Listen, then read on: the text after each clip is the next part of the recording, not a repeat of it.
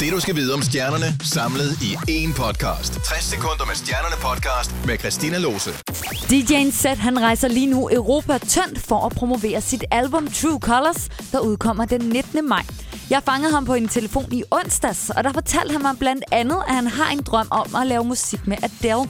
Jeg spurgte sig selv, hvordan det rent praktisk foregår, når man vil lave musik med en anden i branchen.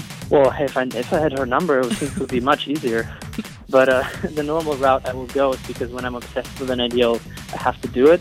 I will call my manager and say, hey, uh, do you know anyone that knows Adele? Then I will call Max Martin and say, hey, Max, do you know anyone that knows Adele? Oh, you do? Great. Uh, can you put me in touch? And then I will call everybody and ask them to put me in touch. And then either you get a no or you get a yes. And if you get a no, you try again.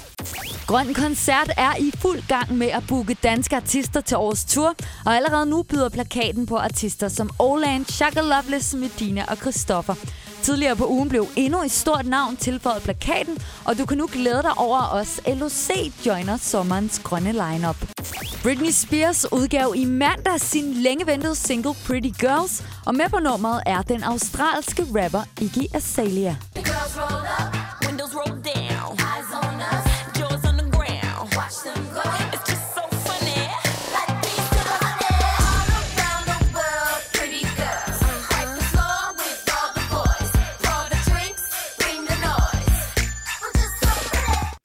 Sam Smith har døjet med alvorlige problemer på stemmebåndet, hvilket har tvunget ham til at aflyse koncerter i både Australien og i Japan.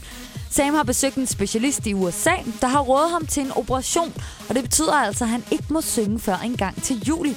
Sam har derfor været nødt til at aflyse flere koncerter, desværre også den koncert, han var booket til på Northside i Aarhus.